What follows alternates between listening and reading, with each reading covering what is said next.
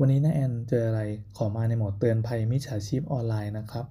จะมีอยู่ 2 เคส เอาเราจะค่อยๆเล่าทีละลำดับแล้วกันลำดับแรกก็คือเป็นคดีที่เกิดขึ้น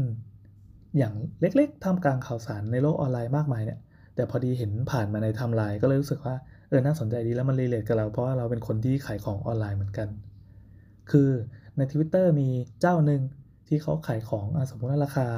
เป็นตุ๊กตาก็คือประมาณหมื่นกว่าบาทแล้วกัน การซื้อขายก็คือ ผู้ซื้อจะต้องจ่ายเป็นงวดเหมือนเป็นมัดจำก่อน แล้วก็พอของมาอะไรเงี้ยก็จ่ายเป็นรอบที่ 2 ใช่ไหมอะเอาเป็นว่าโจรก็ได้โอนมาแล้ว1 1สลิปพอโจรโอนเสร็จปั๊บปกติเวลาเราซื้อของออนไลน์แล้วก็มีการมัดจำเนี่ยก็โอนปั๊บแล้วก็แจ้งยอดไปนะก็มีการแนบรูปสลิปไปเขาก็แนบมาเอะคนนี้เข้ามาในสนใจแล้วก็โอเคอะมาปั๊บก็เตรียมตัวส่งของ แต่ปรากฏว่าเหมือนอันนี้อันนี้น่าจะเป็น เคสที่มีเหตุบังเอิญด้วยก็คือของมันหมดพอดีก็เลยแจ้งไปอะไรเงี้ยแต่คือเหมือนลูกค้าเขาอ้าวแบบโอนมาโอนโอนยอดยอดจบมาแล้วด้วย ก็คือไอ้ยอดที่เหลือ รู้สึกจะสี่ห้าพันหรือเก้าพันอะเก้าพันบาทอ้าวแล้วอย่างนี้ทำไงล่ะเขาให้โอนคืนทั้งหมด แต่ปรากฏว่าเจ้าของร้านเขาก็ไปเช็ค เงินมันไม่เข้าเลยทั้งยอดแรกและยอด 2 ก็เลยเอาสลิปมาดู ปรากฏว่าสลิปนั้นนะมันเป็นการโอนจากธนาคารแห่งหนึ่งที่เป็นสีน้ำเงินแล้วกัน แล้วตัวฟอนต์เว้ยตัวฟอนต์อะมันก็เป็นปกติดีใช่ไหมละถ้าเราเห็นสลิปธนาคารบ่อยๆ อันนี้เขาไปแก้ตัวเลขให้มันเป็นอีกฟอนต์หนึ่งเลขศูนย์เนี่ยมันจะเป็นเลขที่ศูนย์แล้วก็มีขีดเหมือนเครื่องหมาย slash อะแต่ว่าตัวอื่นอะฟอนต์แม่งไม่ใช่ คือความผอมความอ้วน ความหนาของเส้นอะไรก็ไม่ใช่ เออ คือมึงเป็นโจรแต่มึงไม่ศึกษา typography และการตัดต่อภาพให้มันเนียน อย่างน้อยก็แบบทำฟอนต์ทำอะไรให้มันดูเนียนกว่านี้ถุยอะสรุปว่าคนนี้เขาก็ก็เหมือนเหมือนแชทกลับไปแบบเออยังไม่ได้ยอดเข้าเลยนะคะอะไรเงี้ยก็ก็โอนแล้วนะพี่โอนแล้วนะพี่แต่โอนยังไงล่ะเป็นแบบเขาก็แนบสลิปไปเนี่ยสลิปยังไม่เหมือนเลยโอเคก็เป็นอันจบเกมแต่เราไม่รู้ว่าเขาไปดำเนินคดีกันหรือว่ายังไงกันแต่คิดว่าน่าจะจบแค่เอามาเล่าเป็นอุทาหรณ์ ซึ่งก็อืมโอเคระดับหนึ่งทีนี้เราก็เลยขอเล่าบ้างอ่าก็เราอะขายของออนไลน์มาประมาณ 10 กว่าปีแล้วเจอคนที่น่าจะตั้งใจเป็นมิจฉาชีพก็คือตั้งใจโกงอะประมาณ2อสาครั้งได้ มีทั้งแบบเออแจ้งโอนไงแล้วแต่ยังไม่ได้โอนแต่เออรักไม่มีสลงสลิปอะไรเงี้ยว่าไปนะ หรืออะไรอื่นๆ แต่ส่วนใหญ่ของที่เราขายมันจะเป็นของคือคือก็มีหลายอาชีพนะอย่างที่เคยเล่าไปแล้วอของที่เราขายมันจะเป็นของที่ ผู้ที่ซื้อไปแล้วกลับมาซื้อซ้ำเช่นเสื้อผ้าอะไรเงี้ยก็คือจะมีลูกค้าประจำแต่กรณีที่เป็นอย่างสกรีนเสื้อเนี่ยมันจะมีลูกค้าขาจรเข้ามาเยอะมากและแน่นอนก็มีอยู่เจ้าหนึ่งเอาเป็นเป็นเป็นเคสหนึ่งแล้วกันที่เรารู้สึกว่าเออแบบคดีมันก็ยังยังไม่จบดี คือมีลูกค้าคนหนึ่งก็ เท่าที่เท่าที่ส่องโปรไฟล์ก็เหมือนเป็นเด็กเล่นเกมแหละแต่เขาก็ปกปิดตัวตนอะไรอย่างนี้นะก็มีคุยกันทาง Facebook อะก็ไปเช็ค social profile ก็เป็นรูปเกมอย่างเดียวแล้วน่าจะเป็นเด็ก อืม เป็นเด็กเขาก็สั่งของมา ตามปกติเลย เสร็จปั๊บ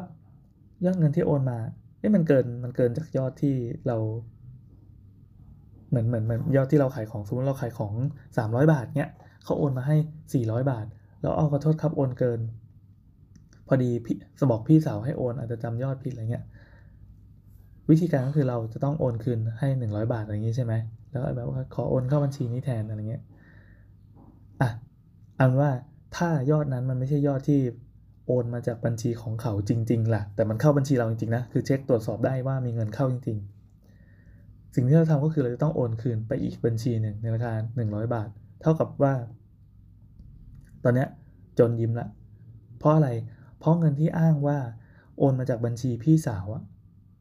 มันคือการโอนจากบัญชีเหยื่ออีกคนหนึ่ง ซึ่งซึ่งซึ่งเดี๋ยวจะเล่าให้ฟังว่าเกิดขึ้นได้ยังไง คือกลายเป็นว่าเหยื่อคนนั้นจะเป็นคนที่น่าสงสารที่สุดก็คือ เขาเสียเงินไปทั้งหมด 400 บาท โดยที่ตัวเองก็ไม่ไม่ได้ของ คือโจรคนนี้เขาจะไปตั้งประกาศขายของ เช่นอยู่ๆมีอะไรเนาะอะคีย์บอร์ดแล้วกันคีย์บอร์ดสภาพใหม่เอี่ยม มือหนึ่ง ยังไม่ได้แกะแล้วก็ไปหารูปจากไหนก็ได้มาตั้งขาย ไอ้ของนี้ก็จะเป็นของที่ไม่มีอยู่จริง แต่การตั้งราคาคือตั้งให้มันยั่วใจมากๆ ในพวกกลุ่มขายของมือสองหรือว่าในเว็บช้อปปิ้งต่างๆ ที่ไม่มีระบบการตรวจสอบ Verify ก่อนก่อนจะโอนเงินให้ลูกค้าเหมือนออย่างแพลตฟอร์ม Shopee Lazada อะไรเขามีใช่ไหมเหมือนเป็น buyer protection อะแต่ถ้าอย่างพวกเว็บ classify ต่างๆ มันจะไม่มี ก็เหยื่อก็เห็นราคาถูกก็รู้สึกว่าเออ กูซื้อของถูกก็โอนเงินไป แน่นอนไม่ได้ของ แต่เงินที่โอนไปเนี่ย คือโจรมันใช้วิธีสองสองชั้นนึกภาพว่าเป็นสามเหลี่ยมนะ มีเรา มีโจร และมีเหยื่อ ก็เหยื่อโอนเงินมาให้เรา นั่นแปลว่า โจรก็ไม่ต้องเดือดร้อนไม่ต้องรับผิดชอบอะไรเลย คือถ้าเหยื่อจะฟ้องเหยื่อมาฟ้องเรา ว่า เนี่ยเลขบัญชีที่โอนไปเนี่ย คือเลขบัญชีของคุณต้องมาตรวจสอบว่าของอะไรอย่างเงี้ย แต่ทีนี้ว่า อ้ของที่เราขายราคามันไม่ได้แพงมากมันมันมันหลักร้อยอะเขาอาจจะไม่คุ้มหรือว่าเขาอาจจะแบบเออเหมือนแบบเสียค่าโง่อะไรเงี้ยกันเนี่ยเห็นไหมสรุปก็คือเหยื่อโอนเงินมาให้เรานึกภาพสามเหลี่ยมนะเหยื่อโอนเงินมาให้เรา ส่วนโจรก็นั่งยิ้ม โจรก็ได้สลิปของเหยื่อ แล้วโจรก็มาสั่งซื้อของกับเรา แล้วก็เอาสลิปของเหยื่อเมื่อกี้เอามาให้เราโดยอ้างว่าตัวตัวเองเอาไปฝากพี่สาว พี่สาวคือพี่สาวคนไหนไม่รู้ที่เป็นเหยื่อ โอนมาให้ แถมยังโอนเกินอีก อันนี้คือ มันมันเป็นสองสองขบเบ็ดนะคือขบเบ็ดเมื่อกี้คือจบไปแล้ว ถ้าเกิดว่าโอนเงินมาเท่ากับจำนวนของพอดี แล้วก็ไม่ได้คิดอะไรแล้วก็อะได้รับเงินเรียบร้อยแล้วค่ะไอ้ครับจิไม่ค่ะได้เงินเรียบร้อยแล้วครับ ก็ก็โอนก็ส่งของไปให้ อันนี้ก็จะปิดคดีถือว่าโจรก็ยิ้มยังมีความสุข และพี่สาวซึ่งเป็นเหยื่อคนนั้นน่ะก็เสียเงินไป โดยที่โยนโอนเงินมาให้เรา แล้วก็ไปเช็คชื่อนามสกุลของเราอ้าวมึงมีตัวตนอยู่จริงในโลกออนไลน์นี่หว่าอะไรเงี้ย